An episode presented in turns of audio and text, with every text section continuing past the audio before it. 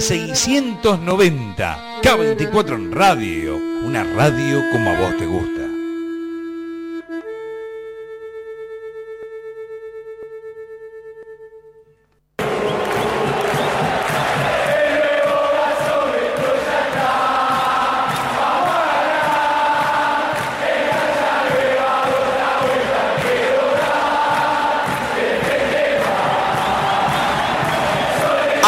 Comienza Boedo en mí, el programa del hincha de San Lorenzo, con la conducción de Beto Espiño y la participación periodística de Maxi García, Juan Pablo Acuña, Daniela Cabello, Javier Brancoli y la colaboración de Facundo y Martín de Agrela.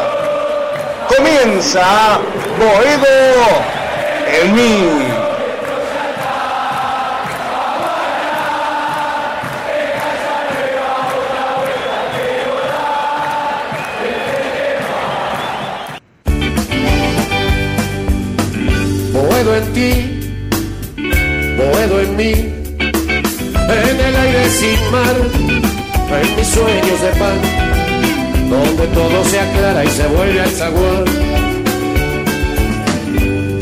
Sin voz, morir sin Dios, esquinazo al azar, soledades de bar, que en Boedo y Tarija esperé hasta llorar. No pude ser indiferente, no supe perderme entre la gente, pero aprendí a no ir a buscarte y acá estoy. Elegí Boedo y su viejo amor, elegí Boedo y su viejo. Muy buenas noches, queridos amigos cuervas y cuervos, en este nuevo programa de Boedo Mi. El placer enorme, de verdad, de estar comunicados con ustedes.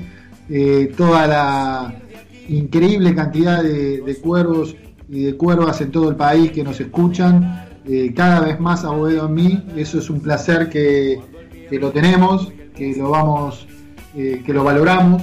Y, y bueno, hoy en un nuevo, en una nueva emisión como siempre con el mejor panel eh, eh, periodístico que tiene este San Lorenzo. San Lorenzo y por qué en otros clubes, hermano. Ahí lo veo, lo veo cada vez un poquito más pelado, Brancoli, ¿qué pasa ahí? ¿Se cortó el pelito? ¿Cómo anda? ¿Cómo le va? Buenas noches. Eh, eh, la falta de fútbol la, está, la estoy somatizando y entre otras cosas pierdo el pelo, pero no las mañas. Maxi, ahí su... ¿Cómo anda esa cabellera? A ver. Mm, Ahí, sí se ve. No, por suerte todavía ¿Está sigue canoso? creciendo bastante. ¿Es es el Skype o lo noto medio canoso? No, No, no, no, no. Algunas caras hay, eh, con el tiempo ya se van, van dando a conocer, pero por suerte no, sigue creciendo, no tengo por ahora ninguna partecita como que amenace a- al implante, que seguramente más adelante vendrá, pero bueno, por ahora está bastante bien. ¿Cómo andan amigos? Eh, mucha información, eh, a pesar de que... A pesar de que seguimos eh, en este receso por la pandemia, hay mucha información en San Lorenzo. Tenemos posible vuelta de fútbol a los entrenamientos y demás. eh, Así que le decimos a la gente que se quede pegada ahí en la 690 y el canal de YouTube, por supuesto. Acuña, ¿cómo anda, querido? ¿Cómo le va, compañeros? Un abrazo grande para todos. Un placer volvernos a encontrar eh, en este programa hermoso que hemos pasado a ser uno de los mejores de las audiencias del día domingo eh, para hablar de nuestro querido y amado San Lorenzo Almagro, que hay muchísima información eh, en un mercado de pases medio eh, Ah. transgiversado. Sí, se está transgi- transgiversando la- las cosas, la- la la negociación por la partida de Gaich parece que estaba todo ok y ahora vuelve todo para atrás. Es raro, es raro, está muy manoseado todo. Vamos a hablar ahora un ratito. ¿Por dónde nos pueden escuchar y llamar eh, si quieren dejar un audio a Acuña, a la gente que está escuchando este programa? ¿Cómo nos puede escuchar? ¿A través de qué medios? Y dejarnos un mensaje. Bueno, claramente nos pueden escuchar por www.am690.com.ar, si no la vieja usanza con la radicito, con la espica ahí al costado de la oreja eh, en AM690. Si no, nos pueden escuchar a través del canal de YouTube de la radio, eh, AM690K24. Allí se pueden encontrar con nuestras voces, no con nuestras imágenes.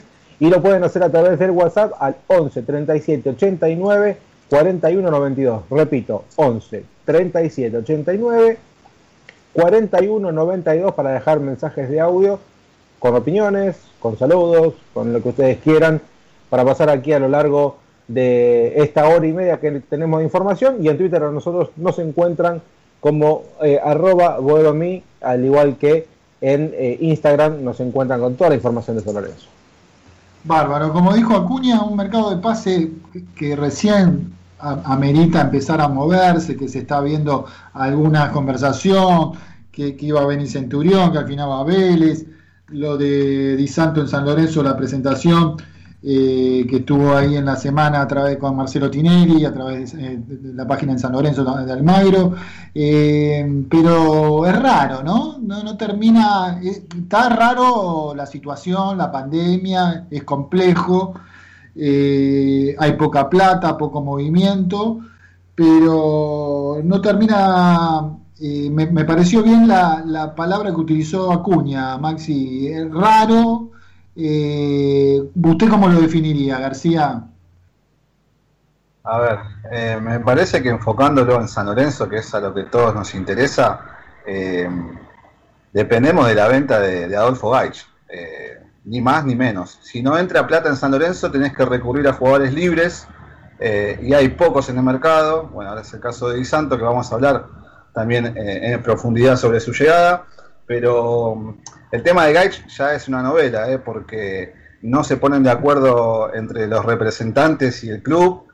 ahí hay una mala relación de hace tiempo con el contrato de Gaich en San Lorenzo, porque a pesar de ser una de las figuras del equipo con mayor proyección del club, cobraba un sueldo de juvenil y hasta menos. Eh, entonces ahí se generó una mala relación porque cuando eh, los agentes y, el entorno de Gaich quería renovar con San Lorenzo, no le daban eh, la suma pedida por, por esta gente, por Matías Fabano, la cabeza que es el representante de, Adolfo. Y bueno, ahora parece que al CSK de Rusia le salió otro competidor, que es el ya conocido Brujas de Bélgica, que me dicen que trae una oferta inferior a la del club ruso, eh, un par de millones abajo, pero con una eh, con un contrato para el jugador eh, más, más ostentoso. Así que no, no, sé qué sucederá de este tira y afloje, porque a mí lo que me cuentan es que Gaich quiere irse de San Lorenzo, ya él sabe que es el momento de pegar el salto.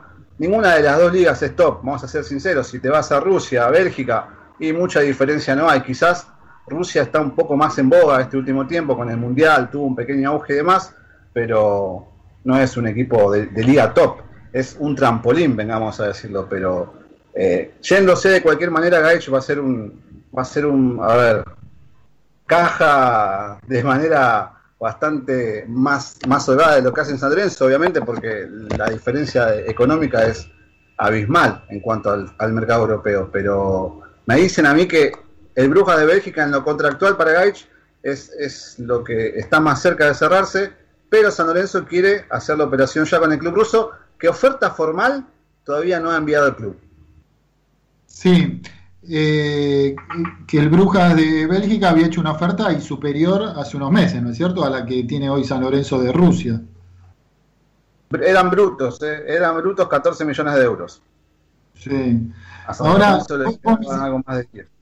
Sí, vos me hiciste acordar, Maxi, el, tema de, porque pasa mucho en San Lorenzo, eh, me parece que pasa mucho en todos los clubes, Javi, Juan, que se deja hasta último momento la renovación de los contratos, que no se los puede arreglar en su momento. Ahí obviamente nadie es, santo en el tema de los representantes, cada vez es más complejo el mundo de la intermediación y todo eh, hacen asado bajo el agua, ¿no? Fuman bajo el agua, hacen asado de los representantes y eh, yo no le quiero echar toda la culpa a la dirigencia de San Lorenzo, pero Eh, el, a ver, si vamos al tema concreto de Guy, chicos, debatamos un poco, Max y Juan.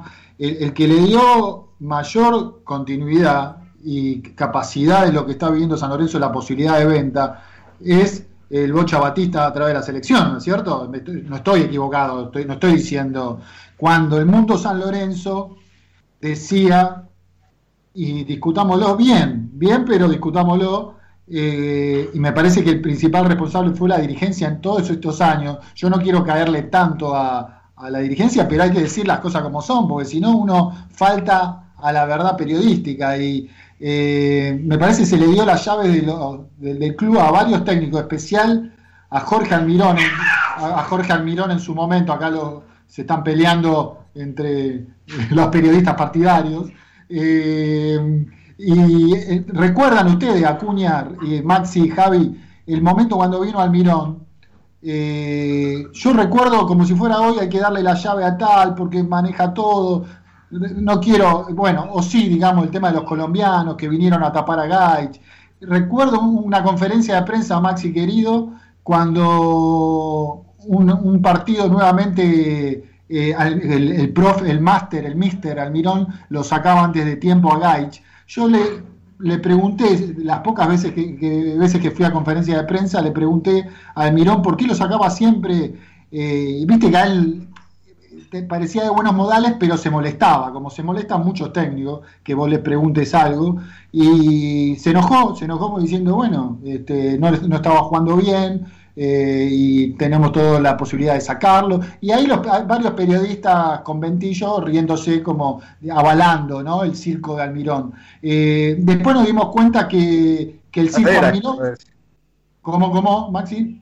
Las mamaderas, querrás decir. Vamos a decir las cosas como son. Bueno, está bien. Pero recuerdo, a ver, yo para decir esto, Maxi, yo para complementar esto, ¿no? El tema Gaich que porque muchos periodistas a nivel nacional decían San Lorenzo lo podría haber vendido mejor, que el Bocha Batista fue el que le valorizó más que San Lorenzo mismo, eso estoy de acuerdo.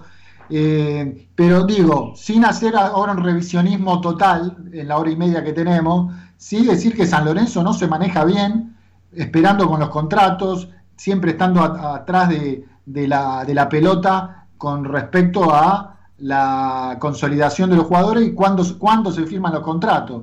Digamos, eh, ¿cómo, hay que ubicar a Cuña el tema de Gaich? Porque hay algunos que dicen, no, hay que entender al pibe, no lo apreten que no está queriendo firmar o es el representante. Eh, ¿Cuánto y cuánto hay en todo este, si hay, si hay eh, responsabilidades, si hay culpas, cómo hay que manejarse en esto? A, a, ver, esto arranca ya desde una mala predisposición entre las partes, porque sabemos que la comunicación y la amistad entre la parte dirigencial y la parte representativa del jugador no están en buenos términos, nunca han tenido una buena conexión y esto es lo que lleva a todo este... Eh, lío que se formó en esta, en esta negociación, sí, un manoseo, un desprestigio, porque a ver, no me van a, no, me vengan a decir, eh, o sea, yo que tengo cara de bobo, pero eh, tranquilamente la dirigencia le podría haber hablado o le podría haber dicho a la parte representativa del jugador, che, mirá que tenemos algo entre manos, hay una oferta tentadora, y a ver, no es que se despertaron el, el, miércoles y le dijeron, che, te lo vendimos. Esto ya se venía sabiendo con anterioridad. Pasa que la mala predisposición viene del otro lado cuando los números no cierran. Entiendo que los números no cierren. Pero a ver, primero está el club. Claramente, sin lugar a dudas, hay que cuidar el patrimonio del club. Si yo tengo, soy dirigente y tengo una oferta que me entran ocho palos y medio de euro limpio, y el jugador le dan un contrato que la verdad es un contrato oneroso. A lo que está cobrando el pibe acá, se vaya un contrato multimillonario para ponerlo a escala, ¿no? De lo que cobra acá Adolfo Gaich. Eh, y claramente la, la, parte representativa dice, no, poneme un freno, poneme un freno a la negociación que yo te traigo algo mucho mejor de Italia. Y eso nunca llegó, nunca me firmaste un papel. O sea, yo no voy a perder patrimonio del club, ni voy a dejar que se pase tanto tiempo sin que vos me firmes una renovación para que vos estés tranquilo y negociando por atrás, vaya uno a saber qué tipo de, cosas por el pase del jugador. Yo en este, en, este lugar, yo me pongo de parte de la dirigencia. Sin lugar a dudas, me pongo del lado del club. Bien. Antes de, escuchar la opinión de Javier, que quiero escuchar de Brancoli, eh, eh, coincido en parte con vos, pero también vuelvo a insistir, Maxi, el tema de que San Lorenzo se acuerda tarde de valorizar muchas veces a sus jugadores, de, respaldarlos tarde, porque los dirigentes cuando un técnico te ningunea a un jugador como Almirón ninguneaba a Gaich, diciéndole hay que correrle el arco a ver si la mete, cuando eh, efectivamente era así, cuando no le gustaba y cuando todos sabíamos que ya tenía casi selección nacional juvenil, este, ahí los dirigentes ya reiteradamente, no es de la actualidad, no terminan siendo conductores de verdad del fútbol. Esto lo estamos viendo, Maxi, hace varios años, por algo tantos errores a nivel de incorporaciones, no es casualidad. Ahí está fallando hace cinco años, post, Libertadores, un tema clave, un tema clave de un tipo que, como dijo Tineri en su momento, bueno, River tiene a Gallardo, que es como un gerente, San Lorenzo tendrá que tener un gerente, ¿no lo es Romagnoli? Bueno, no sé, para la verdad, con todo el cariño al Pipi, no sé para qué sigue estando, digamos, es falta de valorización hacia el mismo. Eh, otros casos también ahí que no terminan de, cuajar, porque ahora la, mesa de fútbol, que bueno, es más, más reciente, también hay que darle más tiempo, pero a mí me indigna el tema Gaich, porque se, eh, trajeron los colombianos en su momento que fueron nefastos la, la calidad de jugadores, y venía el Mister, venía el Mister, y en eso, ojo, no solo el mundo San Lorenzo a nivel dirigencial, son los principales responsables porque dirigen el club, pero el mundo San Lorenzo periodístico y de hinchas, cuando el 95% le quería dar la llave al Mister, también nos tenemos que hacer cargo de todo. Pues eso sería un poco de revisionismo, pero es para completar lo que dice Acuña, de que por qué Gaich empezó tarde a, ese nivel de valorización que lo terminó siendo de la selección nacional a través del Bocha Batista. Pero quiero escuchar a Javi, capaz que sigo equivocado habitualmente. Yo sigo acá defendiendo la guardería, diría. Yo pareciera que hay como dos velocidades. Uno tiene la impresión de que San Lorenzo está haciendo muy bien las cosas en las divisiones inferiores juveniles y que hay una promoción de valores desde los últimos años que es relativamente constante. Van apareciendo jugadores, tenés tipos de trayectoria como Tocali, bueno, ahora probablemente vamos a hablar con algún otro referente importante de las divisiones inferiores de San Lorenzo, con buenos técnicos, este, con buena proyección, y sin embargo, eh, no me van a dejar equivocar, pero eh, ¿con quién debuta Gaich? Con el Pampa Viallo, ¿no es cierto? Sí. ¿Sí? Debuta con Viallo, pareciera que la promesa. Llega al Mirón, va abajo de la alfombra se va al Mirón, lo volvemos a poner a Gaich. En el medio, las incursiones en la selección, que son buenas en general. La verdad que en este sentido es lógico decirle al pibe, mirá, quédate en San Lorenzo o te vamos a vender, pero decirle algo que sea relativamente coherente. Si aparece una oportunidad en estos términos, te vas a poder ir. Si no te queremos acá, te queremos un año más en San Lorenzo. Que los hinchas, yo me pongo el lugar del hincha acá, ni de los dirigentes ni del representante. Yo lo quiero ver en la cancha, Gaich. Por lo menos un año más, seis meses más. Es mucho pedir. ¿Cuándo lo vamos a ver a Gaich? ¿Cuando vuelva a retirarse a los 35 años? ¿Todo roto? No, alguna vez digamos, a ver, e, e, es entendible la cuestión económica, uno, pero tampoco está en el número fino. Entonces, ¿por qué me voy a hacer cargo de los números si yo la verdad los números no los estoy viendo? Yo me hago cargo del lugar que ocupo en, este sentido en una tribuna. la verdad que hace rato, hace rato San Lorenzo no saca un 9 que hace goles de selección. Maxi, porque tiene Javier lo que dice tiene razón, porque eh, la, urgencia de vender a Gaich ahora es producto de malas eh, administración futbolística que compraste y, vendí, pusiste eh, millones de dólares en jugadores que no ameritaban. Entonces ahora tenés que salir en la urgencia a vender la joya de la abuela. Entonces es todo un reciclar de errores que tenés que después vender lo mejor que tenés producto de un buen laburo, como dice Javier, de inferiores, de Tocali, de Cuchunchoglu, de Monarris, este, pero no terminás de. A ver, lo que siempre decimos, para estar a la altura de Boca y River, tenés que estar fuerte en todos los frentes, en el inferior, en las compras, en la administración. ¿Me equivoco, Maxi? No, no, para nada. Y el número, Maxi, a ver qué pensaba. El número, ¿no es un número bajo para un 9 que hace goles? Eh, Pasa que te quedas con un 20% de una futura venta. Y si Gaich la rompe en Rusia y en, y en Bélgica, lo venden a 40 palos. Y es un lindo número que termina de redondear. A ver, eh, la dirigencia no es santa de mi devoción, claramente. Pero me parece que acá vamos a contar la verdad de lo que pasa porque Para mí el, el- el gran problema del fútbol son los intermediarios y los representantes que quieren ser más protagonistas que los jugadores incluso. A mí lo que me dicen que San Lorenzo hace varios años... Maxi, déjame hacerte un paréntesis. Déjame terminar y me lo decís. Dale, San dale. dale. Lorenzo siempre negocia de club a club. ¿Para qué? Para evitarse los porcentajes de los intermediarios, que se llevan muchísima plata en las negociaciones. ¿eh? ¿Qué pasa acá? Como está rota la relación entre, entre los representantes de Gaich y San Lorenzo, ¿qué quieren hacer? Sacar el rédito que perdieron todo este tiempo, no cobrando nada. Y yéndose a Rusia, eh, la gente, el entorno de, de Gaich y los intermediarios no se llevan un peso, ¿eh? se llevan cero dólares. En cambio, ¿qué hacen? Traen, reflotan la oferta del, Brujas de Bélgica, la traen ellos y obviamente se van a llevar un porcentaje. Entonces, ¿qué les conviene a ellos? Que se vaya Brujas de Bélgica toda la vida. San Lorenzo de ninguna manera quiere que Gaich vaya a Bélgica, no quiere eh, que sucedan estas cosas, que quede plata en el camino. Así que lo único que espera San Lorenzo es que se firme el contrato, que más, que lleguen a un arreglo ya definitivo Gaich con la gente del CSK y que envíen la oferta formal membretada a, a la Avenida de la Plata, a la sede de Avenida de la Plata, para que se haga de una vez por todas la, la operación y Gaich sea vendido a Rusia en un poco más de 12 millones de euros. Eh, Chicos, eso es lo que perdón que los-. Perdón que los interrumpa, eh, Juan. Ya tenemos una comunicación con eh, una comunicación importante del mundo San Lorenzo. ¿Lo querés presentar vos?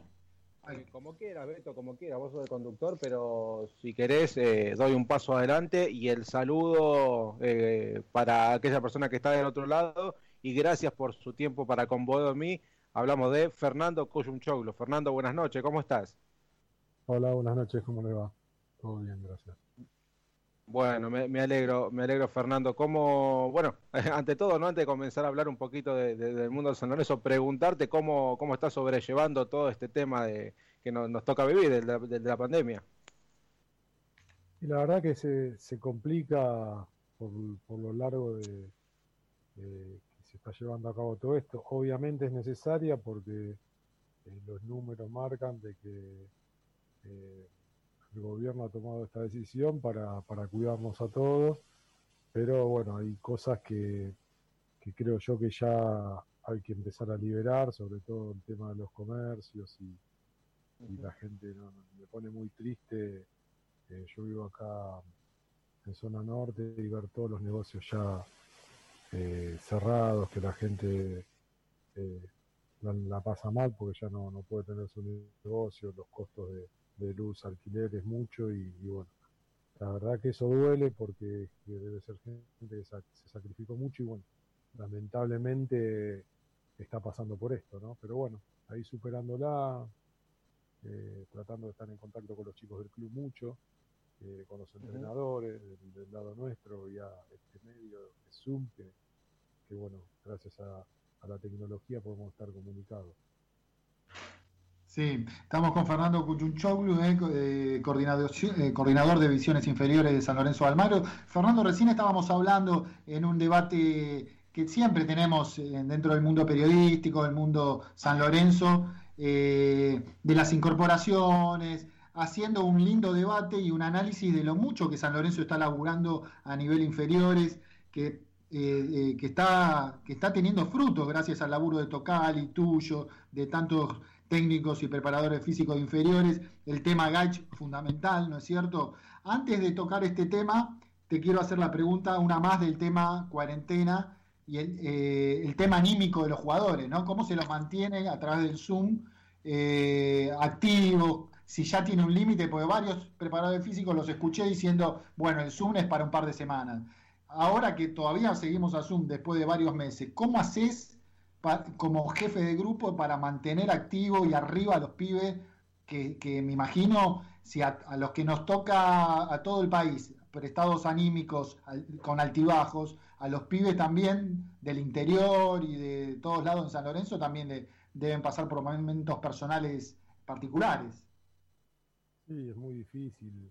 Nosotros mediante el psicólogo de la pensión hicimos un relevamiento importante del estado anímico de cada chico, qué es lo que extraña, y bueno, se, e- es muy diverso, pero la tendencia va al- a, la, a la ansiedad de no poder hacer lo que, lo que les gusta, al aburrimiento, a las ganas de, de volver lo antes posible acá al club. Y bueno, la verdad que nosotros nos juntamos todas las semanas con, con los coordinadores eh, mediante el Zoom y, y, cada semana tratamos de ver qué, qué, qué, podemos activar nuevo, qué le podemos dar, si debemos bajar las intensidades, como dijiste vos recién, de los entrenamientos que lo, hemos hecho, ya programamos ahora para fin de, de este mes eh, darles una semana sin Zoom de entrenamiento, como para liberarlos un poco en el tema de los horarios, diciéndole que lo hagan durante el día, que por ahí se filmen ellos y nos manden,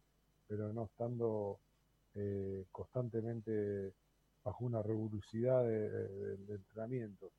Obviamente, como te dije, psicólogos, charlas con nutricionistas, exjugadores del club, jugadores eh, de primera, con muchos, muchos eh, entrenadores nuestros, cortamos video, le pasamos eh, jugadas, bueno, hacemos un montón de, de actividades también eh, de este tipo y también, bueno, hay que asistirlos en lo social, nos hemos preocupado por, por, bueno, asistirlos también en la parte de alimentación, a los chicos que, que le hagan falta alimentos, les, hacemos llegar un, una caja con comida eh, semanalmente para, para los chicos que la necesiten. Y bueno, es un trabajo lindo que tenemos, hasta están, lo, lo, hacen los entrenadores o yo, llevarle las cajas a los chicos, porque la verdad que en estos momentos es donde más apegado tenemos que estar a la familia, por lo que te dije antes, por lo que está padeciendo la sociedad con respecto a lo laboral y, y, bueno, hay, mucho, hay muchas familias que no tienen como para, para poder darle de comer a todos, porque muchos tienen muchos hermanos, viven en, en un ambiente la mayoría, y bueno, es complicado eh, todo esto, y bueno, nosotros estamos para eso, para poder brindarle a los chicos y a la familia de los chicos la, las necesidades, ¿no? Sí, sí, Fernando, eh, vos que conocés de novena a reserva todo el andamiaje de fútbol de San Lorenzo, eh, nosotros como estos años tuvimos y estamos esperanzados en la gran cantidad de pibes que fueron saliendo del semillero.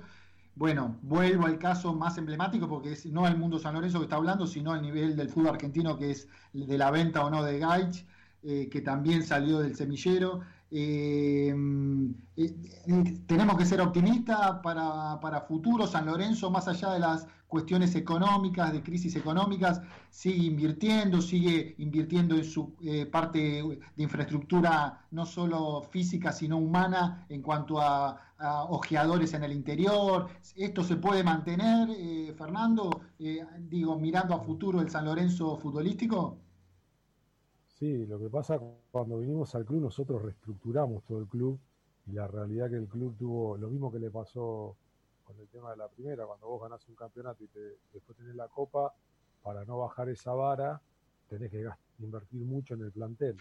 Y acá pasó sí. exactamente lo mismo. Hicimos una, una el club hizo, fue, fue, no de entrada, de entrada se hizo y se siguió haciendo durante todos estos años una inversión importante en el cual eh, hemos crecido mucho en estructura, no, obviamente que no vamos a llegar nunca a lo que es River, a lo que es Boca eh, a nivel captadores en el interior, la plata que ganan eh, eh los captadores de viáticos, y todo, no, no, vamos a llegar nunca porque yo estuve en esa estructura y es imposible a lo, a lo que se gana en River, en Boca, con respecto a nosotros, pero eh, y lo que, lo que le brindan ¿no? a cada chico que, que por ahí eligen. Estamos yo siempre digo que River Boca van con, con un arma infrarrojo, ¿viste? De, que te pueden mirar de sí. noche para apuntar al jugador y nosotros vamos con el arco y la flecha.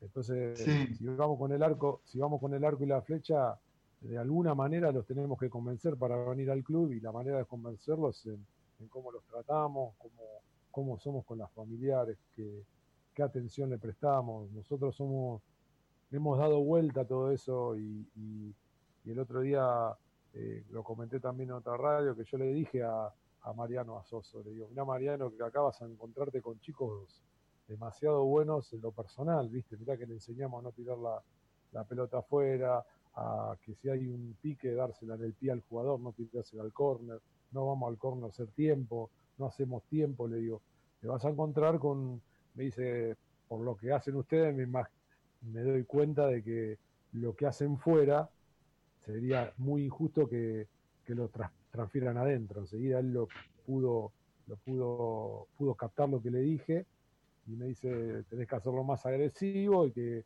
eh, ya acá no es el fútbol amateur y, y la formación, sino acá son, van a ser profesionales y tienen que eh, actuar como, como, como lo que son, profesionales. Entonces, eh, también para que él tenga una idea, porque es como nosotros los formamos a ellos. Eh, si vos vas a venir un día, te invito a que uno venga a la ciudad deportiva, se ponga conmigo al lado y va a pasar, cada chico San Lorenzo que pasa le va a saludar.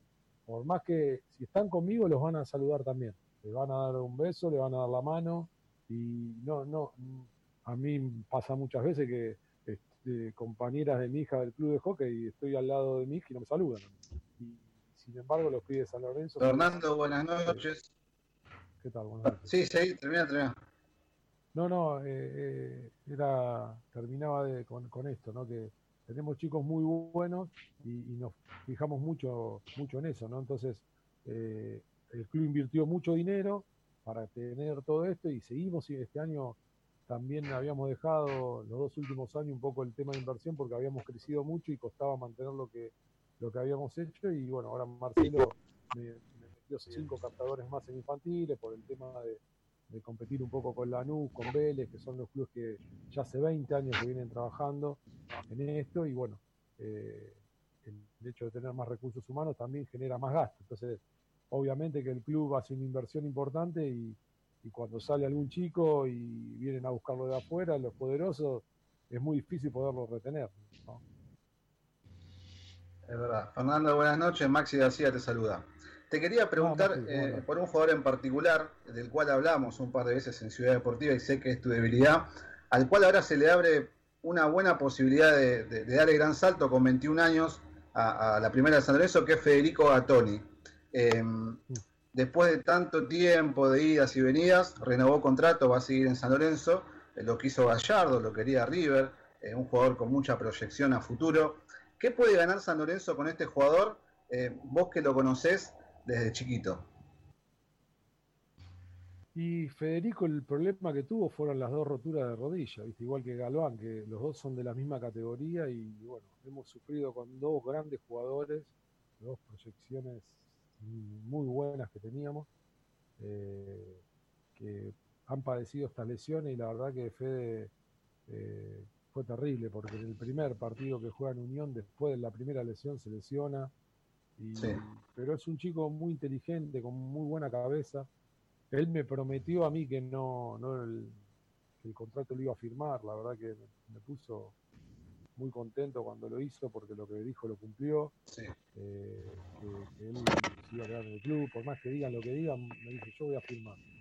Y la verdad que yo le tomé un cariño especial por eso, por la gran persona que es. Es un chico que se merece, la verdad que todo.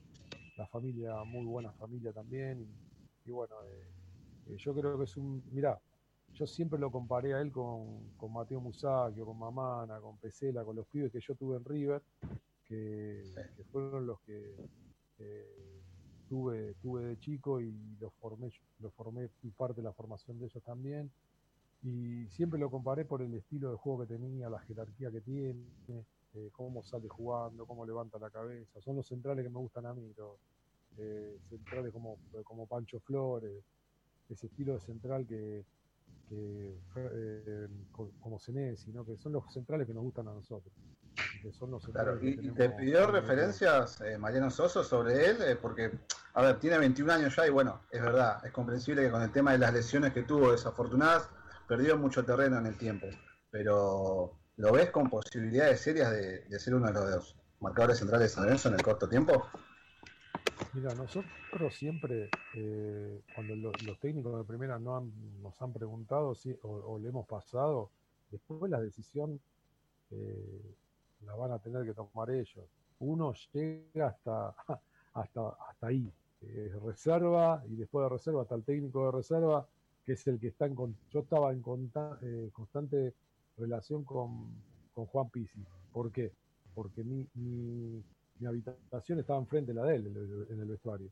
Entonces se cruzaban, nos cruzábamos. Cuando vos estás en reserva, estás en constante relación con el técnico de la primera. Cuando vos estás en juveniles, eh, nosotros estamos a, vos, vos conocés la ciudad deportiva, estamos a mil metros y yo estoy metido en todas las canchas y es más difícil. Pero cuando nos preguntan o nos mandan que, informemos, mandamos un informe eh, de cada chico y bueno, eh, después están ellos si lo llaman o no lo llaman, si eh, los tienen en cuenta o no los tienen en cuenta, tienen la reserva para verlo, tienen los juveniles para verlo, hoy hay videos, hay una plataforma en la cual el técnico primera puede verlo y la, la realidad es, que la decisión la, la, tienen que tomar ellos. Yo le, le, dije, lo único que le dije a Mariano que, que en este caso lo que, lo que a mí me pasa, si, si me preguntás por un jugador, es lo mismo que, que, le pasó a él con un chico Juan Rodríguez, que yo lo fiché en River, que hoy juega en Defensa y Justicia y que lo puso él.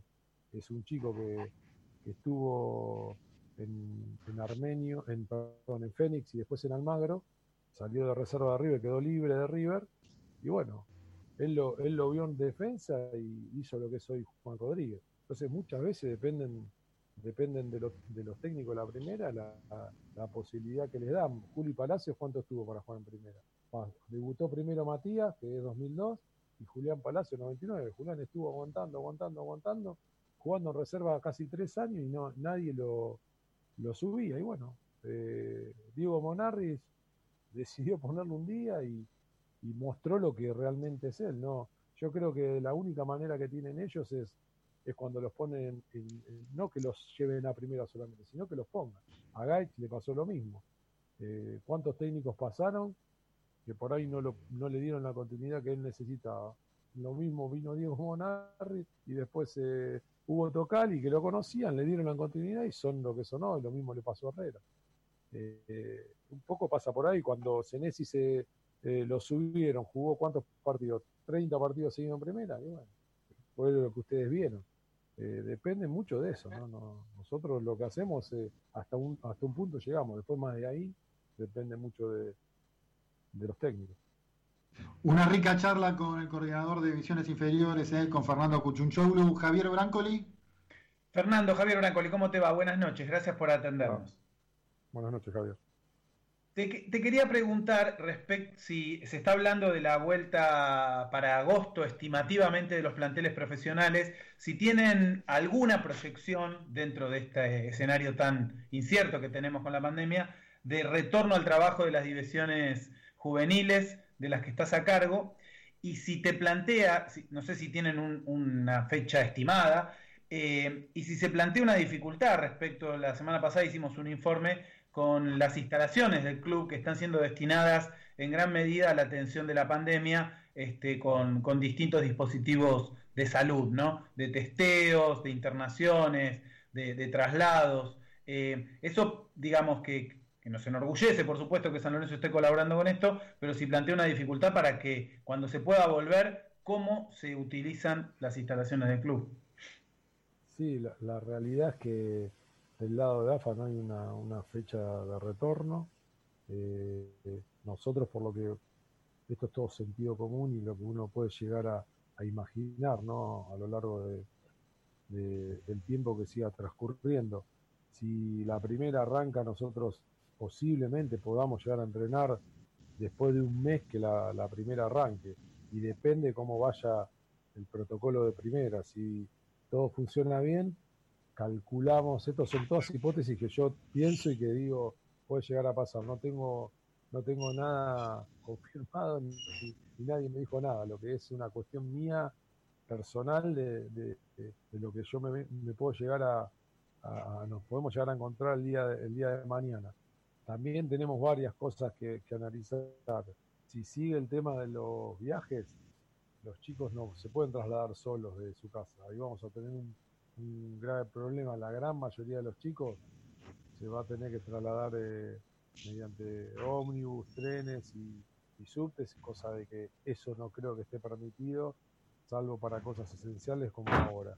Así que eso va a retrasar mucho el tema de cuándo se vuelva a juveniles. La única manera que tenemos, si arrancan con el protocolo, es que los chicos puedan venir con auto, traídos por sus padres, dejados en el club, no pasarían por el vestuario, irían directo a la cancha a hacer los trabajos divididos de a cinco o de a seis chicos y, creo que es la única manera en la cual se puede iniciar una actividad. Vos me preguntas cuándo, la realidad es que no, no sabemos. Los chicos de la pensión también vos decís, es un peligro, sí, pero si el chico ya viene con un testeo, viene, viene acompañado del papá en un auto desde el interior, lo dejan dentro de la pensión, ahí no se van a contagiar porque van a ser todos chicos que no, no estén con, contagiados porque ya previamente se hicieron el testeo. Ahora el problema es la gente que venga de San Lorenzo, que viene de afuera, que les hace la comida, que es la que la gente de mantenimiento, que esa va a ser la que los pueda contagiar. Nosotros tampoco, porque no vamos a estar en contacto con ellos, porque va a ser todo a distancia el entrenamiento. Es, medio complejo todo, ¿viste? Sí, sí, sí. Por lo que interpreto de la charla que estamos teniendo, querido Fernando, con Mariano Soso, estás teniendo una rica y linda relación de charla de eh, interesado Soso por, lo, por el diálogo que estás teniendo con él, no, sin ánimo de generar polémica, aunque vos sabés siempre del ámbito periodístico uno quiere profundizar algunas cuestiones como en su momento lo de Almirón, digamos. Es diferente la relación con Almirón, eh, con la de Soso, se puede comparar. Eh, con Soso aparentemente estás teniendo un muy buen diálogo. Sí, es como te dije antes, esto nos hizo, Soso vino a, a, a Juveniles él, nosotros tuvimos una reunión con la Secretaría Técnica y después ellos, cuando nosotros dejamos la reunión, que fue entre toda la gente de fútbol, que también estuvo muy bueno, al haber una Secretaría Técnica, o mismo cuando estaba Bernardo, que era el manager, había otro tipo de, eh, de, feeling con los técnicos. Cuando ya se fue Bernardo, que fue en la época, Bernardo no sé si estuvo con Aguirre, estuvimos bien, también pero con, con Almirón estuvo el que más estaba en relación con él era Hugo Tocali, él estaba, estaba ahí con, reserva, creo también, con, Fernando Cinto. Entonces yo como que siempre me dedico a lo mío, de, lo que es juveniles. Acá en este caso, el que tomó esa postura, eh, que nunca había pasado, salvo con, yo, yo tenía más relación con Pisi, venía Rolly Carlon, con el patón venía Didier, Dileo, eh, viste, Fiori, eh, cuando estuvo también Pablo Guede, también venían, Quique no venían tanto, pero tuvimos más, eh, más relación. Por ahí con el tema... ¿Al iba? No, no, no, no, por eso yo no tuve relación con él, me lo crucé una sola vez y después nunca, nunca tuve relación con él. Y tampoco yo voy allá, es, es, una realidad cuando ha sido que, que, ellos han venido, más que nada ha sido por una cuestión de que ellos vinieron a donde nosotros estamos, nos han pedido jugadores para que les subamos, ¿viste? A mí no me gusta mucho meterme en el, trabajo de ellos porque sé lo que es la urgencia que tienen, pero sí siempre había alguien en el medio que, hacía que, tengamos esta relación. Pero lo de Soso fue, fue diferente porque él vino a, a juveniles, nos quiso conocer a todos, eh, se metió a hablar con los técnicos infantiles, eh, tuvo otra, otra, vino a mi oficina, nunca nadie había venido a mi oficina y se metió en mi oficina, estuvo conmigo ahí, me llamó por teléfono, después que ahora en la, época de la pandemia, ahora ya hace rato que no hablamos porque está hablando más con, con Hugo Tocal y yo le pasé todos los informes, entonces eh, la verdad que fue una cuestión más de él, de querer eh, poder tener una relación más directa conmigo. Eh, yo estoy a disposición siempre de todos los técnicos que tuvieron. Yo estoy por San Lorenzo acá. Eh, a, mí, a mí me importa que le vaya bien al club y a los jugadores nuestros para, para poder tener la mayor cantidad de jugadores en primera y que hoy pase esto que está pasando, que me parece algo, algo necesario para los clubes de Argentina, que es la venta de estos juveniles formados en el club eh, y que esa plata vuelva y nosotros podamos tener mayores recursos para sacar mejores jugadores que y la idea que yo siempre tuve es el tema de la vuelta a Boedo y, que, estos chicos sirvan para eso, ¿no? Para que el club pueda, pueda entrar mucho dinero y, el día de mañana esa plata sirva para, para que el hincha San Lorenzo pueda disfrutar de la cancha y los, dirigentes que, que, están a cargo hoy, como Marcelo y todos los que iniciaron esto, eh, puedan cumplir el sueño de, tener una cancha propia. Qué rica charla con Fernando Cuchunchoglu, eh, muy interesante, se, se, prende la gente, eh, opina, se, me manda mensaje, Carlitos Riera de la de la pensión de San Lorenzo no. dice, sí, sos un fenómeno, Mariano Soso también vino a la pensión y diez, se portó 10 puntos, gente que añade a lo que está comentando Fernando. Eh, eh, Fernando, y eh, quiero profundizar, si me permitís, un segundo más en el tema. Gaich, porque todo el mundo San Lorenzo y todo el mundo deportivo está hablando si la venta es buena a nivel económico, eso lo terminan definiendo las instituciones, los dirigentes, las necesidades, pero vos considerás, eh, Fernando querido, si, si hubiera tenido más continuidad en San Lorenzo, si se le hubiera dado el apoyo de algún técnico de primera que recién nombramos que no lo puso con la continuidad que se merecía, que sí lo hizo el Bocha Batista en la selección nacional, ¿hubiera podido eh, tener otra evaluación de los, de los equipos europeos en ese sentido? Sí, quizás todo, el Bocha fue un, lo del Bocha fue algo increíble, hizo lo que no, hizo lo que nosotros hacíamos con lo él. que no hicieron otros. Claro, y, y, le dio la visibilidad a, a Adolfo y a Herrera también, ¿no?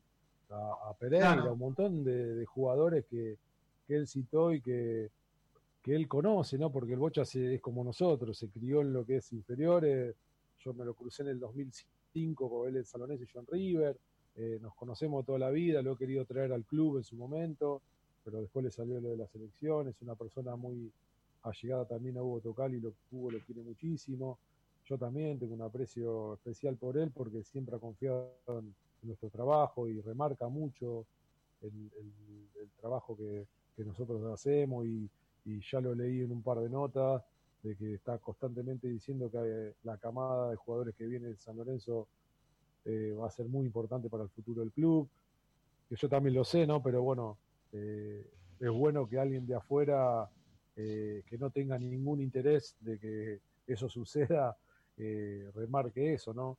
Y yo digo que lo de Gaich, eh, para mí es un, es un orgullo que lo vengan a, buscar de, tanto, de tantos clubes de afuera. Eh, quizás hoy el, yo creo que lo que más nos ha perjudicado es la pandemia porque no, no, no, hay, no hubo fútbol en ningún lado, se cayeron todos los sponsors en todos lados, no, no va público a verlo, bueno, estamos en un momento complicado económico y obviamente el que, el que tenga esa posibilidad la va a aprovechar de, sacar ventaja en, todo eh, y lamentablemente ahí nos vemos perjudicados nosotros, pero también en un contexto de club, pensá que en su momento yo siempre lo dije, nosotros venimos a Senesi, eh, se quejaba la gente por ahí en 7 millones y medio de, de dólares y salimos último. Y vos vendiste un jugador que saliendo último en la tabla, si si la persona que compra ve dónde estuvo San Lorenzo eh, y ahora ya dicen que vale 20 millones de euros y bueno, creo que tenemos un, un porcentaje como club. Eh, acá es lo sí. mismo, San Lorenzo viene, viene de, de, de, pasar etapas complicadas, entonces es muy difícil vender un jugador como lo puede vender River, como lo puede vender Boca que salió campeón, o como lo puede vender eh, algún equipo eh, que haya salido mejor en la tabla. Eso, eso complica las cosas, pero bueno, yo creo que hoy se están fijando mucho en los juveniles de San Lorenzo. Eh, ya se llevan vendidos varios chicos de, en, estos últimos, en estos últimos mercados y creemos que cada vez va a ser más la mirada. Yo cuando me fui de River, River vendió por 150 millones de dólares. Eh, toda la camada que a mí me tocó formar en River, muchos los elegí, a Lucas Ocampo lo fui a buscar en un partido con, con, Quilmes que jugamos, lo elegí yo, lo hicimos comprar en River por 350 mil dólares y a los dos años se vendió en 8 millones de euros con River en la B también, ¿no? Eh, y hoy fíjense todo el tiempo que pasó para que Lucas pueda trascender. A veces el jugador tiene, tiene sus tiempos, Guido Rodríguez lo mismo, y muchos jugadores que, que pasan, que por ahí, por el club, el mismo Nico, Nico Reniero. Nico cuando jugó 45 minutos en primera con Guede, no, no, lo pusieron nunca más en primera y se fue al Magro. Tuvo que ir a un equipo de Nacional B a ver si, si progresaba en su carrera y le fue bárbaro y lo vendimos eh, en 4 millones de, de, dólares a un club acá a nivel nacional. Entonces a veces sí. es muy difícil, es muy difícil que, pero yo creo que las cosas se, se van a dar y van a venir a buscar muchos chicos nuestros, como pasó con River en su momento, que que River vendió una, una camada tremenda de jugadores, que hoy están la mayoría en Europa y en la selección argentina. Eh, y bueno, nos va, yo creo que nos va a pasar eso. Hay una, unas camadas de jugadores muy buenas acá en el club y, y no me quiero olvidar de, de, Carlos Riera y de toda la gente de la pensión y toda la gente importante que trabaja en el club, que, sí. que es la que no se ve, pero que es la que Seguro. También forma a estos chicos. Carlitos va con su propio auto, lo lleva al médico, lo lleva a estudiar, lo lleva para sacarse una muela. Los chicos Un le dedican fenómeno. los goles cuando, cuando Carlitos, fíjense algún día si ven los goles de inferiores que, que, que los chicos lo van a saludar a Carlos cuando hacen un gol atrás del alambrado. Y esas Sí, cosas son, sí. yo creo que son las más valorables ¿no? que, que nosotros tenemos. Enrique Polola hace un trabajo bárbaro, Gastón, toda la gente de juveniles, los utileros, los médicos de, San Lorenzo. Hay, hay un médico que trae su propio ecógrafo, para que te des una idea. Vale 15 mil dólares un ecógrafo. Y el tipo se lo carga en su auto para hacerle ecografía a los chicos, lo traslada, que es un riesgo, porque es, es de él, es personal, y le hace las ecografías a los chicos. No necesitamos ir a ningún lado ni pagarlas en ningún lado, que nuestro médico lo pone de, lo pone de parte de él. Y bueno, es- esto es el, y los chicos eso lo ven, ¿eh? Los chicos lo ven, Sí, son muy agradecidos con nosotros. Nos defienden adentro de la Hermosa- cancha. Hermosa charla con Fernando Cuchunchoglu. Eh, eh, eh, ¿Sufriste mucho, eh, te dolió mucho la ida de, de Bonfiglio? Recién me recordaba Maxi. y si a partir de ahí hubo alguna modificación, si tuvieron más cuidado, ¿cómo viviste ese momento que en el mundo San Lorenzo se sintió el cimbronazo, ¿o no, Fer? Sí, sí, la verdad que fue un, un momento triste porque él nos dijo a, a y a, y a mí que no se iba a ir del club. eh, y después pasó lo que pasó. Vos pensás que Hugo lo puso en reserva un partido y sin saber nosotros lo que estaba pasando. eh, el chico entra 15 minutos, se engancha en gimnasia y hizo, entró y hizo un gol. Y al otro, al otro, al otro partido, ahí nos confiesa él nos confiesa en el, en el vestuario lo que estaba pasando. Bueno, la verdad que fue un, un cimbronazo, la verdad que muy doloroso, pero más que nada por lo que era el chico, pero también pasa, viste, depende del club donde estés, viste que ahora a River le sacaron a Thiago Geralnik, eh, que lo llevó el Villarreal también, eh, por patria potestad, decidió la familia y, y viste que a Gallardo le preguntaron eh, en conferencia de prensa qué opinaba y dijo, yo no puedo opinar nada, la decisión es de los padres, el chico es menor, si el papá se lo quiere llevar, se lo llevan. Y se terminó el tema, Bofilio.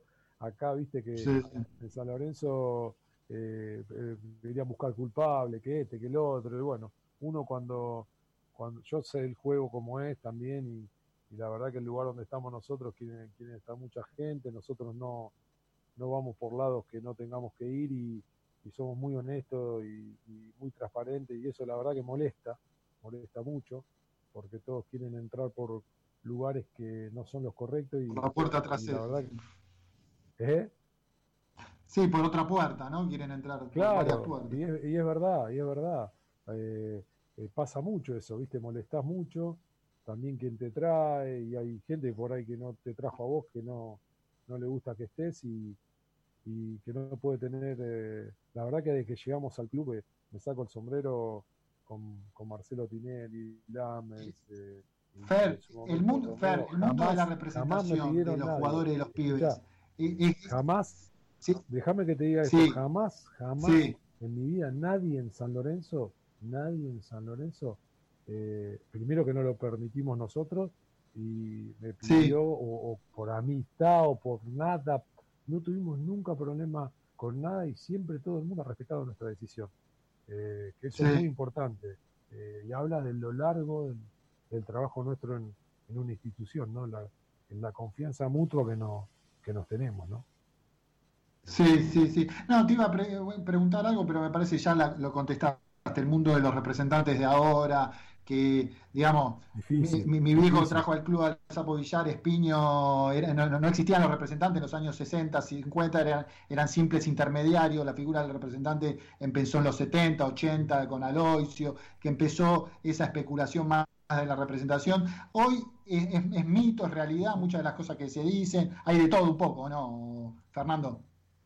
Sí, también, y también molesta, yo no tengo representante, no, nosotros tratamos a todos por igual, es eh, lamentablemente a veces eh, tenés que, y, gracias a Dios que no estoy en primera, o la, gente en primera, o con, con todo esto que, que, pasa con el tema de, de, los pases, viste que por ahí el representante eh, no, te, no te hace firmar el contrato, eh, te mantienen con, con el tema de de la firma de los contratos, como claro. tienen el jugador y se adueñan del jugador y hay condiciones en el medio, que gracias a Dios yo ni me entero de lo que pasa, ni me entero y no me quiero ni enterar de la plata que se lleva porque uno gana un sueldo en pesos normal, eh, que esto lo, que lo hacemos lo hacemos por eso, ¿no? Por pasión y por, por eh, porque amamos lo que hacemos, ¿no? Eh, todos los que estamos en juveniles.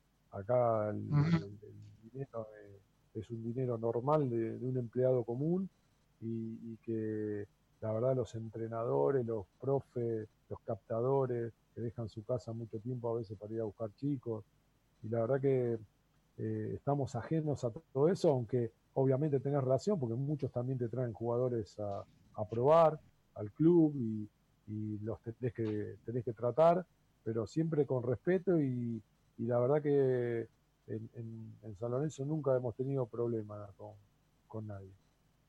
Sí, Fer, la, última y agradecerte de todo este tiempo, un domingo a la noche, que nos dispensaste a vos de mí.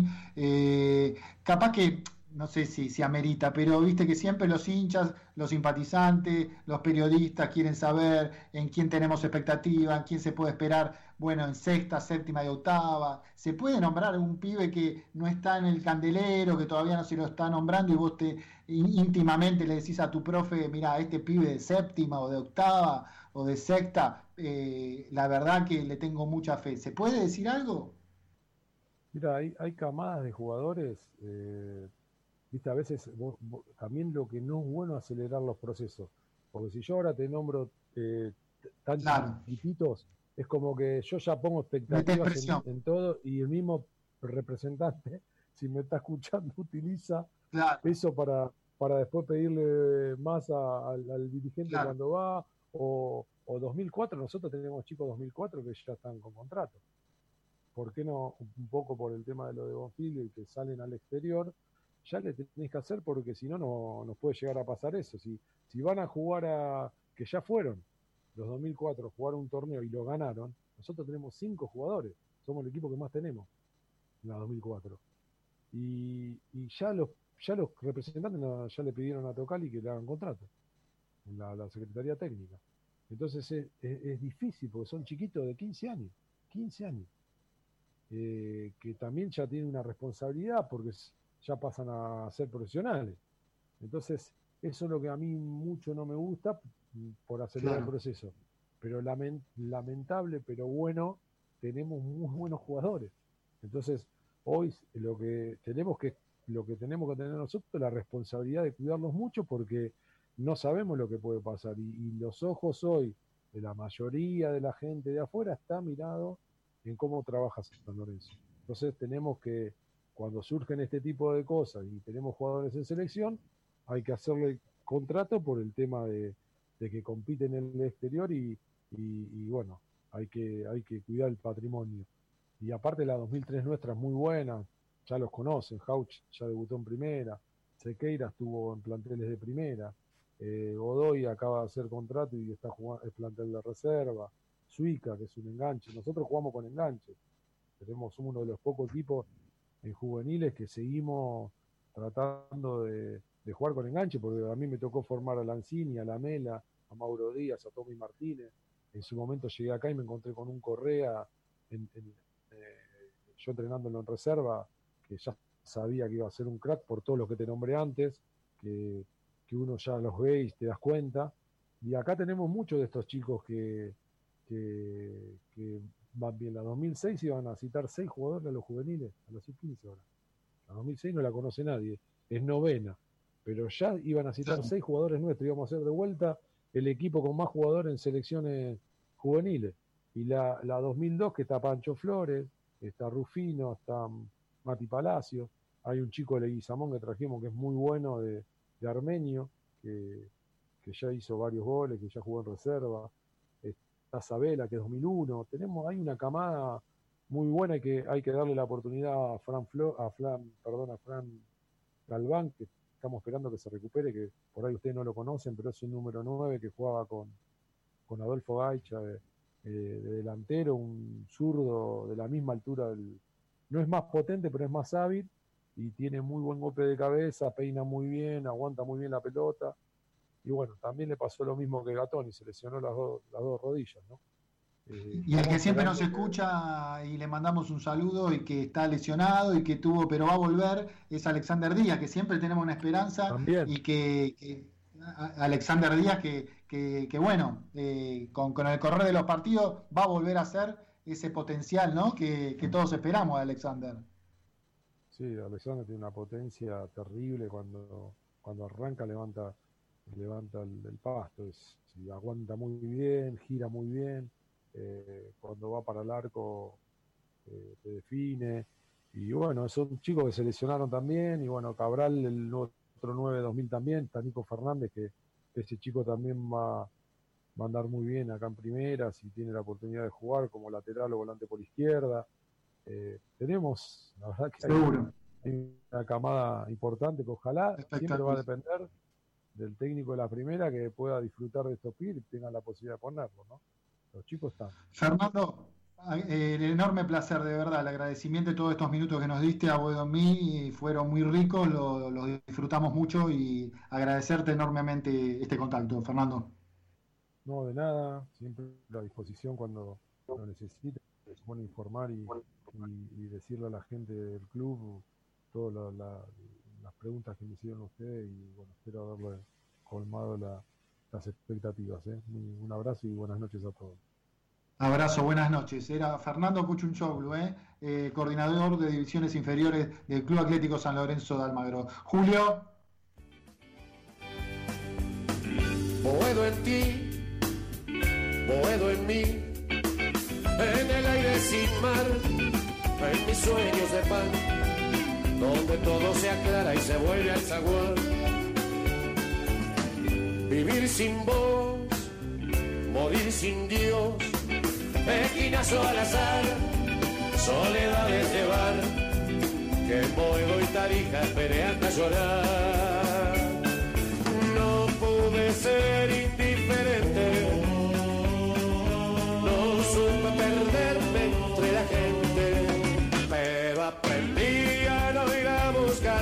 y acá estoy.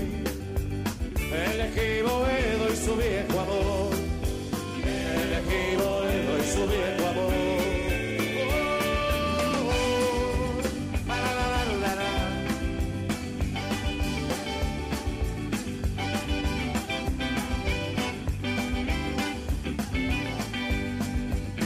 Salir de aquí no estuvo en mí, en el tiempo de andar cuando el miedo era ajeno y el músculo más. Estuve aquí cuando te vi y hoy todo sigue igual. Te imagino llegar porque nunca puedo me deja olvidar. No pude ser indiferente,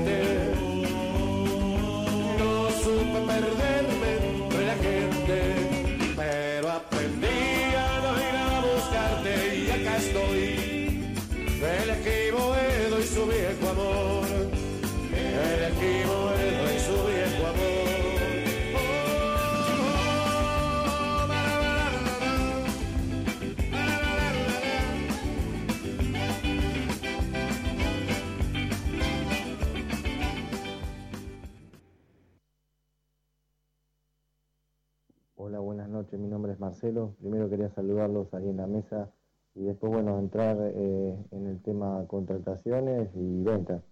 Eh, primero con las contrataciones, creo que, que, nos reforzamos antes de vender con dos delanteros que son dos apuestas y bueno, creo que es necesario reforzar otra parte eh, del equipo como un buen central y un, y un número 5 también con más que nada de combate, ¿no? Después tendríamos que hacer párrafos aparte con las ventas y posibles ventas. Caso Gaich, eh, el tema aparentemente ya está terminado, ¿no? Va al fútbol eh, ruso, en lo cual no, no va un equipo de, de primera línea, no, no va un equipo conocido, que es más, ni siquiera si me preguntan a qué equipo fue vendido, no sé ni el nombre. Eh, me parece no falta de respeto, sino que es lo único que realmente fue fue posible que hayan puesto la plata, porque si no no me explico todo lo que se habló antes de Gal, que el Inter, que el Barcelona, que el Milan, que el Manchester City, que qué sé yo cuántos clubes nombraron y que bueno, que el Brujas de Bélgica ponía 14 palos y hoy lo terminamos vendiendo en menos de 9. Eso es lo que no me cierra, no sé eh, qué, es lo que hace esta dirigencia en el momento de, aceptar eh, una oferta, ¿no? En menos de cuatro meses perder entre 4 o 5 millones de, euros me parece muy raro, ¿no? O nunca ofrecieron esa plata, o bueno, eh, se vendieron esta plata, que es la única oferta que realmente fue concreta. Después tema Centurión lo mismo. hay gente que yo sé que no lo quiere, hubiese nunca hubiese hablado y pensado traer a Centurión, pero creo que San Lorenzo no negoció nunca por Centurión con Racing. Fue todo eh, humo, humo como siempre, ¿no? Decir, bueno, hablamos de Centurión, si total sabemos que no lo vamos a traer. Y la única manera que haya querido San Lorenzo negociar es sin dinero, eh, y sin plata no se traen jugadores. Así que bueno, tal vez los rumores que hay era que lo único que pusimos sobre la mesa era un préstamo de Perucci por Centurión, como quien dice mano a mano. A mí me causa risa eso, pero es así la manera que se está negociando y, nosotros los hinchas siempre queremos lo mejor para San Lorenzo. Así que bueno, seguiremos esperando a ver qué pasa con contrataciones, pero yo no espero eh, jugadores de alto nivel. O sea, lo que hay es lo que tenemos y lo posible que lleguen van a ser menos que los, que los muchachos que ya están. Así que bueno, un abrazo grande para todos.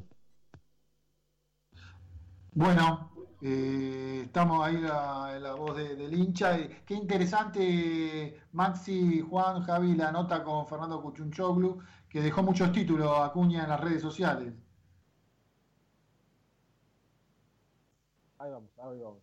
Así es, eh, justo estaba viendo en Twitter muchísima gente retuiteando las, las declaraciones de, de Fernando Cuchunchoglu una nota muy rica en donde no dejó temas sin tocar, en donde habló del futuro de los juveniles de San Lorenzo. Algunos son conocidos, otros no tanto. Me sorprendió, me sorprendió algunos datos que, que tiró Fernando de tantos juveniles eh, citados a la selección nacional y eso habla también de, de lo que está por venir, de lo que si este técnico, como bien lo dijo el propio Fernando, que se interiorizó solo en las inferiores y se acercó a juveniles para, para hablar y preguntar sobre, sobre los chicos, es un buen comienzo. Veremos después con el paso de los partidos y, adaptándolo a su ritmo de juego, cuáles son los que puedan encajar y cuáles son los que empiecen a tener un mayor de cantidad de, de minutos junto con el plantel de primera división.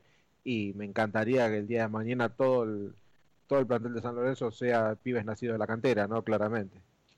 Sí, Sí, ahí me fijaba, ahora Maxi tiene información tema Gaich, ahora le paso, eh, porque tiene información fresca de Maxi García sobre el tema del delantero.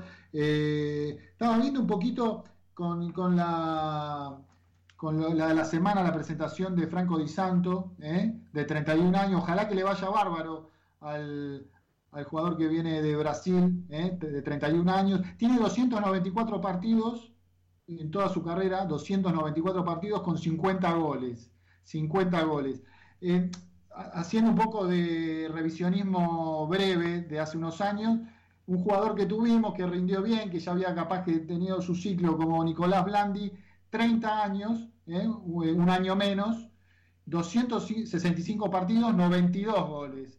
Con menos partidos, menos goles. Está bien que Blandi, terrible goleador, pero yo para poner en contexto, eh, a, un poquito a Franco Di Santo, eh, que, evidentemente no es un goleador de raza, porque si en 294 partidos tiene 50 goles, no, no es su característica esencial. Ojalá que si se termina eh, haciendo el pase de Gaich, tengamos ahí la posibilidad de, de, no perder eh, riqueza en cuanto a lo que más importa, que es el gol. Después el tema de Herrera, eh, de Jonathan Herrera, que tampoco es un goleador nato, por eso estábamos buscando un poquito los datos estadísticos, pero bueno, depende un poquito como el fútbol es eh, el arte de lo posible y lo, como la política, no se sabe realmente lo que va a pasar.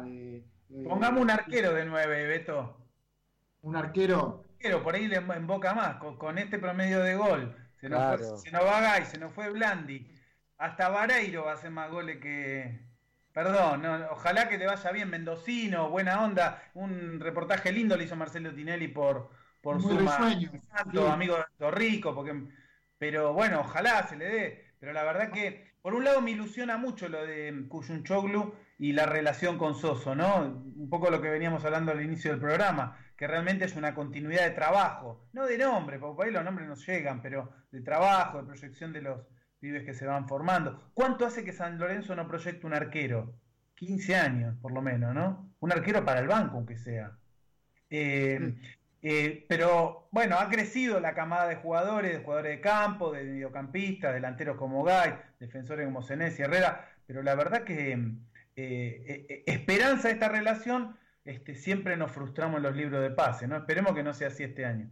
Chicos, déjenme decir algo de que tiene que ver con, con el mundo vecinal de aquí de la zona de, de Barracas. Hay un club muy humilde, se llama Sportivo Pereira, eh, en la zona de, de Barracas al sur, bien al sur, que es un- un club eh, que se hizo conocido porque también eh, durante el Mundial le hicieron propaganda porque aparecía en el techo del club eh, Messi, como la capilla de Sixtina, Messi, Agüero, Bocini, Maxi hace como que recuerda, y es un club muy querido porque los pibes, viste que en varios clubes y hacen las escuelitas de fútbol hay que pagar, en este club es puramente gratuito, muy humilde, y en la cuarentena su- sufrió cinco, cinco robos. Este, así que nada, eh, se está trasladando, el club pide que demos difusión a esto porque hay también muchos hinchas de San Lorenzo allí, más allá de que sean o no hinchas de San Lorenzo, este, el club necesita que frenen de una vez por todas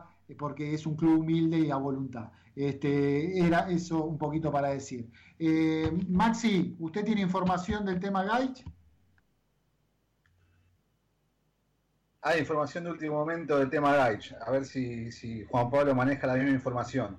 A Porque me acaban de contar que en horas de la tarde, eh, mediante videoconferencia, el representante de Gaich, Matías Favano, traductor de por medio, tuvo una charla con un alto dirigente del CSK de Rusia. Parece que se cansaron los rusos, ¿eh? sí, Parece que se cansaron los rusos.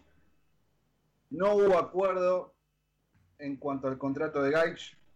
Mm. Me dicen que están bastante, bastante lejos en cuanto a lo que pretende el entorno del jugador.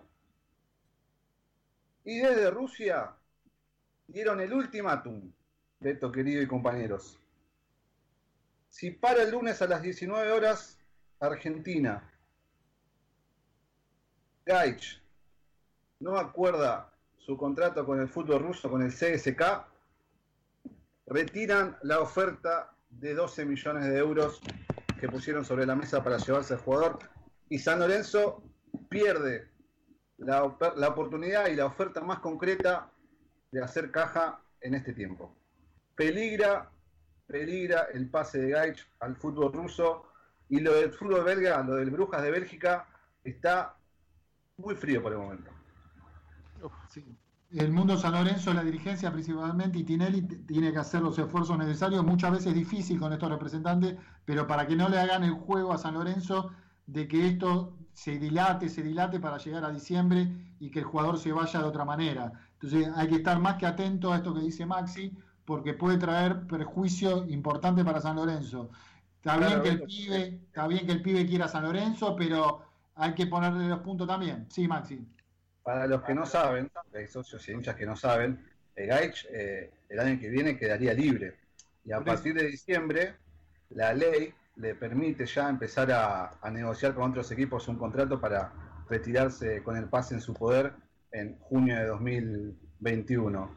Em, seguramente la dirigencia ya puso primera, eh, y ya está hablando con el entorno del jugador porque no se puede permitir eh, perder esta operación que a San Lorenzo le deja una buena cantidad de dinero, más allá de que a Javi le parece poco por lo que es Gaich y su futuro y lo que tiene por delante como goleador, eh, y además le deja un porcentaje bastante alto para una futura venta.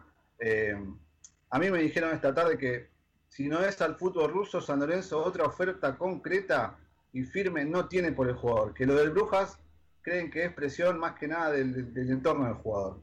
Así que lo de Italia, algo de Inglaterra, todavía nada, fueron solamente sondeos y a pesar de que falta mucho para que cierre el mercado de pases, todavía ni abrió el mercado de pases para la temporada que viene en, el fútbol europeo, eh, lo más firme y, lo que quiere hacer San Lorenzo ahora es hacer caja con Gaich para saldar deudas, porque el club tiene muchas deudas eh, y yo creo que hasta incluso eh, poco de ese dinero que ingrese por Gaich va a ser para traer a un jugador. San Lorenzo no va a incorporar mucho más, Soso ya está haciéndose la idea de que es Di Santo, es Herrera, vendrá alguno más y se llega a ir eh, eh, Marcelo Herrera, el correntino del fútbol brasilero, porque tiene una oferta de Palmeiras, pero no mucho más va a incorporar San Lorenzo. ¿Cuántos errores, chicos? ¿Cuántos errores en los últimos años eh, que, nos hacen ir como bomberos tratando de paliar los incendios y con los pibes inferiores y la venta de Senesi, ahora de Gaich? Por meter plata en colombianos, en, en rumanos, rumanos digo para hacer una, figura, pero cuántos errores. Eh, chicos, hacemos el, informe, el querido informe de todos los domingos, ¿les parece? Con Julio En la Operación y Javier Brancoli. Eh, es toda suya, Javier. Muchas gracias, conductor, Beto Espiño. Eh, bueno, esta semana este, se, en realidad se estrenó en, diciembre del 2018, pero se puso en el canal Encuentro, se puso en el aire, un documental de tantos, pero un documental que creo que marcó, porque tuvo mucho ruido en las redes sociales también, se replicó, se comentó, el documental de Sergio Criscolo, Volver a Boedo, ¿sí? Un lindo documental de 88 minutos que espero que muchos cuervos y cuervas lo hayan podido disfrutar eh, el miércoles en la pantalla de Canal Encuentro, eh, y que dejó, me parece que dejó tela para cortar, no solo la memoria, no solo el recuerdo, sino también cómo se proyecta esto a futuro. Y bueno, ahí vamos con el audio entonces, querido Julio, porque alguien nos dijo que nos fuimos del barrio. A ver. Dijo una vez que yo me fui de mi barrio. ¿Cuándo? Pero ¿cuándo? Si siempre estoy llegando. Y si una vez me olvidé las estrellas de la esquina de la casa de mi vieja, titilando como si fueran manos amigas, me dijeron, gordo, gordo. Vení, gordo, le dice al polaco Goyeneche, ese lindo recitado clásico del tango argentino, eh, que nos dice un poco lo que a veces nos cantan. ¿De qué barrio? No hay club con más barrio que San Lorenzo. Y este mes, este mes de julio, se cumplió, se deben acordar, pasó tanto tiempo con la pandemia que hace un año estábamos ahí en Avenida La Plata cagándonos de frío, pero festejando la recuperación del terreno. Qué linda fiesta. Fui con la familia, ahí con unos muchachos de la Peña de Tortuguita que habían tomado algunas copas nos decía, señora, pase por acá elegantemente, ¿no? Una fiesta de la familia de San Lorenzo. Va a estar mejor que con la policía, nos decían ahí los muchachos de la Peña de Tortuguita, tan amables y cálidos.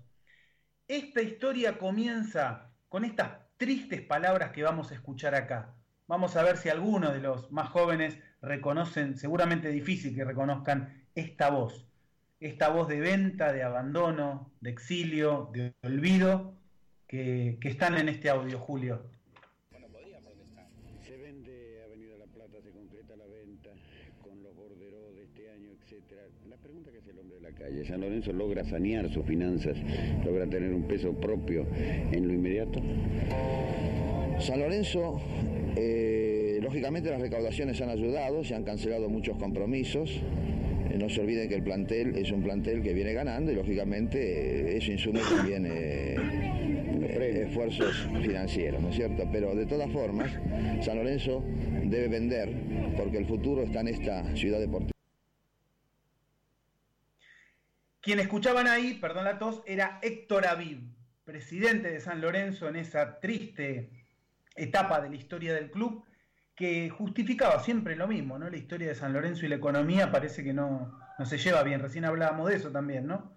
Eh, la economía del club justificaba en ese momento el abandono, la triste venta de los terrenos que se empiezan a recuperar en una larguísima epopeya que comienza ya por los años 80. Hubo intentos de algunos socios de juntarse por volver ahí. ¿Qué no se ha dicho de la Vuelta a Boedo? Casi todo está dicho, escrito, pintado, cantado, dibujado. Es poco lo que hay por agregar. Pero este documental, ¿saben en lo que se mete? En la vida cotidiana de muchas personas que eh, con su familia, con sus viejos, con sus abuelos, en el barrio, quieren recuperar esa memoria para traerla al presente. El documental de Sergio Criscolo, Volver a Boedo, nos llena de testimonios que huelen a San Lorenzo. Ahí los escuchamos en este audio 3, Julio. gasómetro lo, lo caminé adentro. El primer potrero que se armó acá es donde se armó el club, donde empezaron los forzosos de Almagro. Estás trabajando sobre la vuelta a Boedo, pero esto yo no me fui nunca de Boedo. Se cerró el gasómetro y uno quedó, no volvemos más sueño con cerrar el círculo con mi viejo de que volver a ir a, tener la cancha en el mismo lugar con, con él.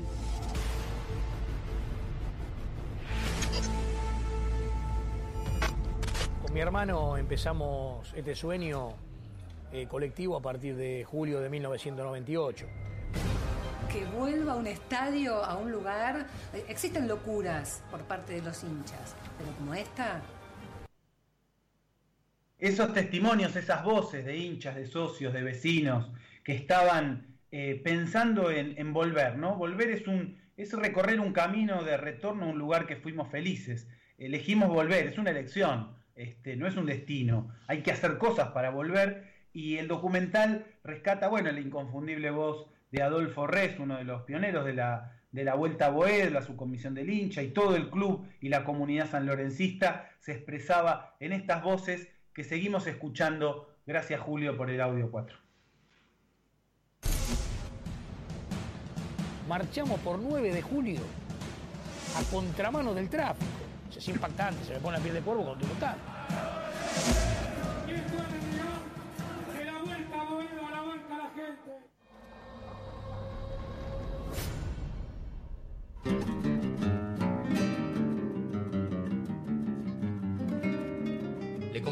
multinacional francesa 30.000 metros cuadrados en el centro de la ciudad de Buenos Aires.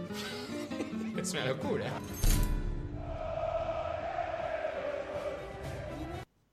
El actual ministro de Turismo, expresidente, decía, es una locura. Y uno lo piensa y es una locura, ¿no? Volvemos a un lugar, volvemos a personas, a situaciones, a historias, pero nunca somos los mismos, ni nosotros, ni eso que dejamos atrás. Es un viaje al pasado, es nostalgia, pero también es esperanza, es algo nuevo. Hay un montón de metáforas con la vuelta y que en la historia argentina, no solamente en la historia de San Lorenzo, lucha y vuelve, volveremos, vamos a volver, volver con la frente marchita. Bueno, la vuelta se ha transformado también en canto, en memoria, se ha transformado en las voces de la tribuna y, así la escuchamos, Julio, las voces que piden la vuelta a Boedo definitivamente.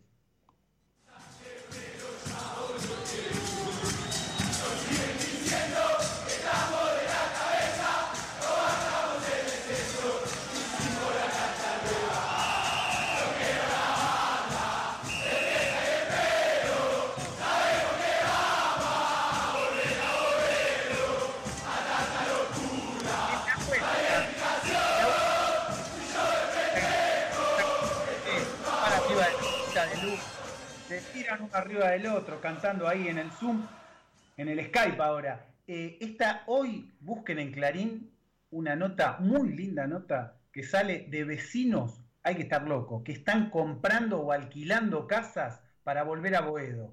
Que dicen, yo quiero, cuando la cancha está ahí, yo ya quiero estar. Y hay mucha gente, muchos que dicen, no, vecinos que no, no quieren saber nada, van a vender la casa. Y algunos de estos testimonios, busquen la nota en el Clarín de hoy, eh, dicen, no hay problema, se la alquilamos, se la compramos nosotros. ¿Sabes cuánta gente quiere volver a Boedo porque ahora va a estar San Lorenzo? Lindos testimonios, también cotidianos, en el mismo tono que el documental, que se pueden leer ahí, ¿no? La distancia, el exilio, el recuerdo, la memoria nos hace volver, a veces con el cuerpo y a veces con el alma. Y tuvo mucho que ver, algo que nosotros insistimos en esta columna y en este programa, este, desde hace tiempo ya, es el lugar que tiene la cultura en San Lorenzo la movida cultural que hubo para la Vuelta a Buedo fue más importante que muchísimas otras cosas.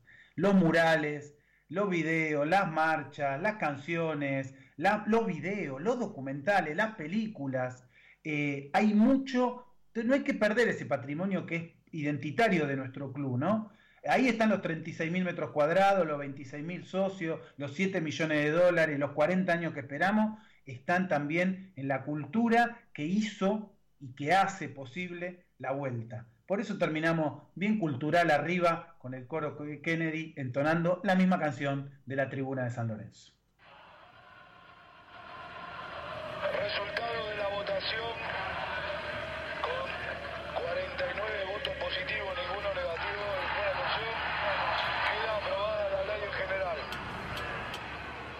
San Lorenzo, San, San Lorenzo, San. San Lorenzo, San, San Lorenzo, San, cien años que antes de sentimiento quisieron privatizarte, pero yo no te vendo. Nos siguen diciendo que estamos de la cabeza, levantamos el deseo. Bueno, vamos volviendo, muchachos, de a poco vamos volviendo. Nos fuimos del barrio, nunca nos fuimos. Ahí estamos. Y ahí está volviendo San Lorenzo después de un año de haber recuperado los terrenos de Avenida Plata.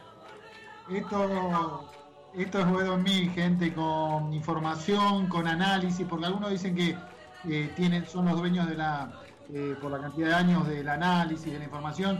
Nosotros tenemos con menos cantidad de años, mucho análisis, mucha creatividad, mucha información de la mano de Acuña, de la mano de, la mano de Maxi, de, Maxi García y de la información y de los informes de Javier Brancoli. Acuña, estamos cerrando la noche hoy bueno, eh, ha llegado al final de un nuevo Bodo Me. Gran programa, gran entrevista con Fernando Guyunchoglu, a quien agradecemos su tiempo para con Bodo Me. Y bueno, nos contamos el domingo que viene, si Dios quiere.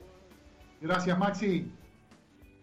Gracias a ustedes, muchachos. Gran programa. Hoy eh. muy linda nota a Fernando Guyunchoglu. Repetimos, la operación de Gaich tiene un límite hasta mañana a las 19 horas. El club ruso marcó la cancha. Si no arreglan lo contractual con el jugador, retira la oferta por Adolfo Gaich y San Lorenzo se perderá eh, esa venta que le vendría muy bien al club. Así que nada más muchachos por hoy. Ni Putin lo levanta, sino. Javier, gracias. Abrazo para todos. Cuídense, que, hay que cuidarse estos días.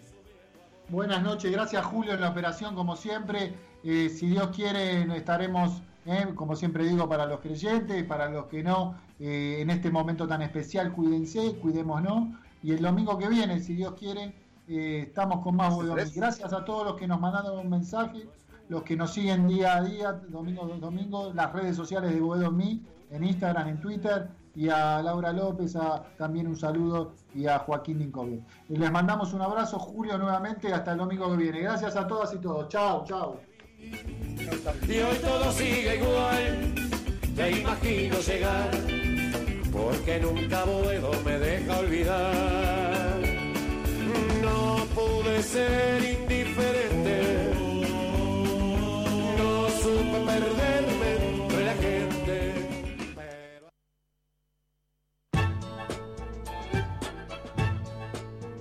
Desde la ciudad de Buenos Aires transmite AM